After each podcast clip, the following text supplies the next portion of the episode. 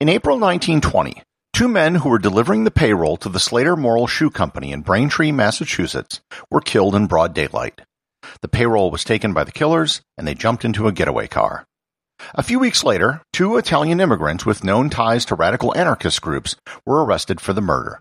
It became one of the most controversial criminal cases in U.S. history. Learn more about Nicola Sacco and Bartolomeo Vanzetti and the case which captivated the entire world on this episode of Everything Everywhere Daily.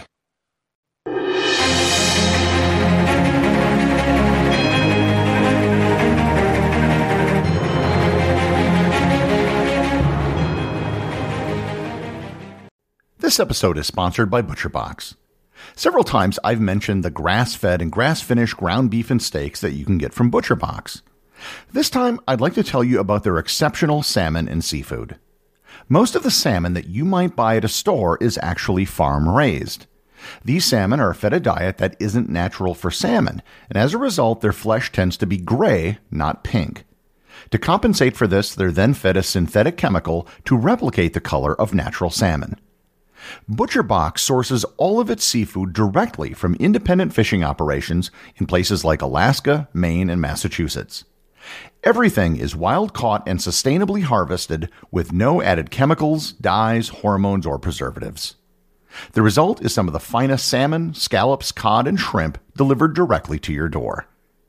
Sign up for ButcherBox today by going to butcherbox.com/daily and use code DAILY at checkout and enjoy your choice of bone-in chicken thighs, top sirloins, or salmon in every box for an entire year. Plus, get $20 off. Again, that's butcherbox.com slash daily and use code daily. Look, Bumble knows you're exhausted by dating. All the must not take yourself too seriously and 6 1 since that matters. And what do I even say other than hey?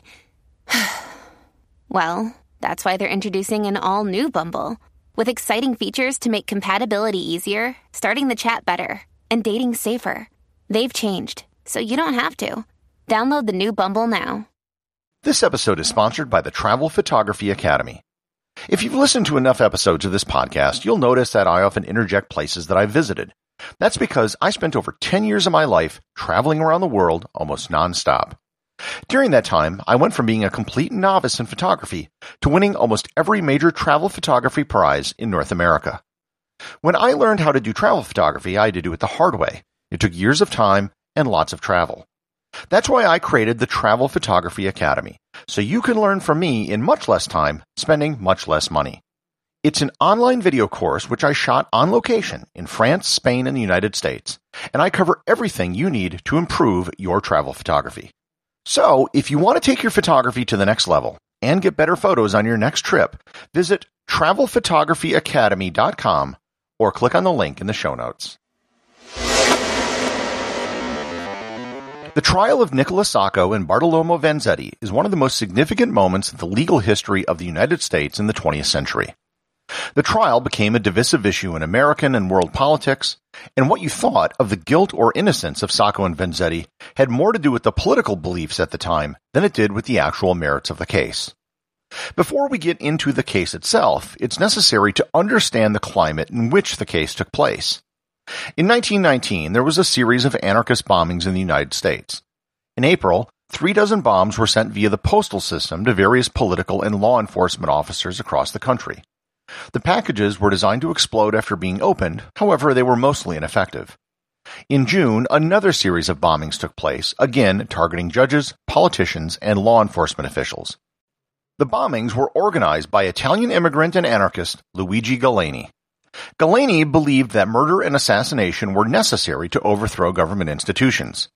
In the June bombings, each explosive device was delivered with a note, which read, quote, War, class war, and you were the first to wage it under the cover of the powerful institutions you call order, in the darkness of your laws. There will have to be bloodshed. We will not dodge. There will have to be murder. We will kill because it is necessary. There will have to be destruction. We will destroy to rid the world of your tyrannical institutions. Unquote. There was one person in particular who was the target of both bombing attempts. One A. Mitchell Palmer, the Attorney General of the United States. He instituted what became known as the Palmer Raids, which were targeted at anarchists and communists, most of whom were Italian or Eastern European immigrants. Luigi Galleani's organization was considered at the top of the government's list of dangerous enemies. Sacco and Vanzetti were both known anarchists and followers of Galleani. The crime itself took place on April 15, 1920. A security guard named Alessandro Bernardini and a paymaster named Frederick Parmenter were delivering the payroll for the Slater Morrill Shoe Company factory in Braintree, Massachusetts. The men were carrying two large steel boxes full of cash when they were approached by two men and shot dead in the street. The two men took the boxes of cash containing over $15,000 and fled in a waiting car. To make a very long story short, the police suspected Italian anarchists based on previous similar crimes. When running up a lead on the getaway car, they found connections with people who had weapons that matched the ones used in the crime. This led them to Sacco and Vanzetti. When asked about guns, they said they never owned any, yet they were carrying firearms on their person at the time. They were placed into custody and charged with murder on May 5th, and the trial began on June 22nd. I'm vastly oversimplifying the case at this point and how they were arrested, but suffice it to say they were arrested, and this is where the real story starts. The trial was a mess on many different levels. The prosecution relied on ethnic differences between the Italian defendants and the jurors. There were conflicting testimonies. The witnesses claimed that they saw different things, and they had different stories for each defendant. There was conflicting ballistics testimony. The defendants' politics were also brought into the trial to prejudice the jury against them. It was also brought forward that both men went to Mexico in 1917 to escape the draft for World War I. A defense committee was founded soon after their arrests, but they didn't really help during the trial. Vanzetti at one point claimed that their defense was so bad that they might as well have been working for the prosecutors. On September 14th, the jury took only three hours to find both men guilty of murder. After the indictment, it's believed that the Galleani organization began a bombing campaign in retribution. In addition to a series of mail bombs sent to U.S. embassies around the world, they were also responsible for the Wall Street bombing of September 16th. That bomb killed 40 people and injured 143. It was the deadliest terrorist attack in American history up to that point. At the same time of the trial, most people in the country still hadn't heard of Sacco and Vanzetti. The trial itself was really only reported on in Boston. It was only after the trial, when the reports of how these men were treated were made public, that the men became a cause celebre. The defense committee began talking about the trial and writing articles in many leading intellectual journals. Socialist and anarchist activists around the world began using Sacco and Vanzetti as a rallying cry. Efforts to get the men a retrial or an appeal went absolutely nowhere. All requests were denied. In 1925, a convict by the name of Celestino Medeiros confessed to the murders, but even the confession wasn't enough to get a retrial. Harvard law professor and future Supreme Court Justice Felix Frankfurter wrote a lengthy article about the case detailing all of the problems and how it was a miscarriage of justice. Authors such as H.G. Wells and Upton Sinclair both advocated for Sacco and Vanzetti, and Sinclair wrote a fictional book about the case called Boston. It was a fictional retelling of what happened to the two men and more on that in a bit. In 1927, seven years after their conviction, Sacco and Vanzetti were sentenced to death. At midnight, August 23, 1927, both men were executed by electric chair. The next day, there were violent protests around the world. Demonstrations took place in Geneva, London, Paris, Johannesburg, Amsterdam, and Tokyo.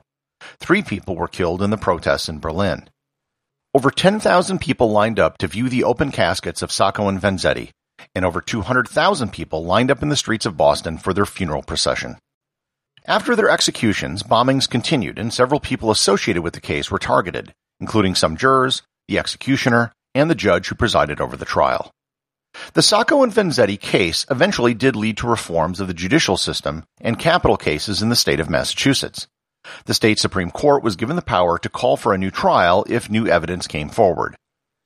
In the 100 years since the Sacco and Vanzetti trial, there have been two questions that have been asked by historians and legal scholars. One, did Sacco and Vanzetti receive a fair trial? And two, were they actually guilty?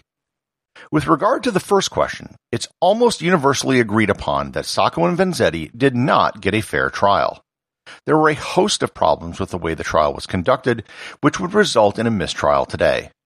Moreover, there have been multiple Supreme Court cases since then which would have prevented the same results which took place in 1920.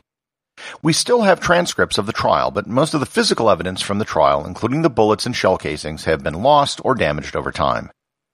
The question of if Sacco and Vanzetti were actually guilty is a very different question than if they received a fair trial. Upton Sinclair came to Boston vehemently sure that Sacco and Vanzetti were innocent. As he began interviewing people to write his book, he began to have doubts about their innocence. After their execution, he spoke privately with their defense attorney, Fred Moore. During this discussion, Moore confessed that Sacco and Vanzetti were actually guilty, and that he had helped create an alibi for the two men. This confession shook Sinclair deeply. He changed his book such that the guilt or innocence of the main character was ambiguous. Many Sacco and Vanzetti supporters were angry at Sinclair for making this choice, but he never publicly spoke about what he had learned. It wasn't until his private letters became public after his death that this became known. Anarchist leader Carlo Tresca said in 1941 that Sacco was guilty and Vanzetti was not. By this, he meant that Sacco was the triggerman, but Vanzetti did take part in the robbery. In 1952, Anthony Ramaguglia, who was a Boston anarchist in the 1920s, confessed that he was approached about providing an alibi for Sacco and Vanzetti, but he couldn't because he was in jail on the day in question. A man named Giovanni Gambera, who was a member of the same Boston anarchist group in which Sacco and Vanzetti were members, confirmed Tresca's account. Before his death in 1982, he admitted that Sacco was guilty and Vanzetti had taken part. Ballistics tests were run in 1961 after the technology had improved, which indicated that the bullets which killed the men came from Sacco's gun.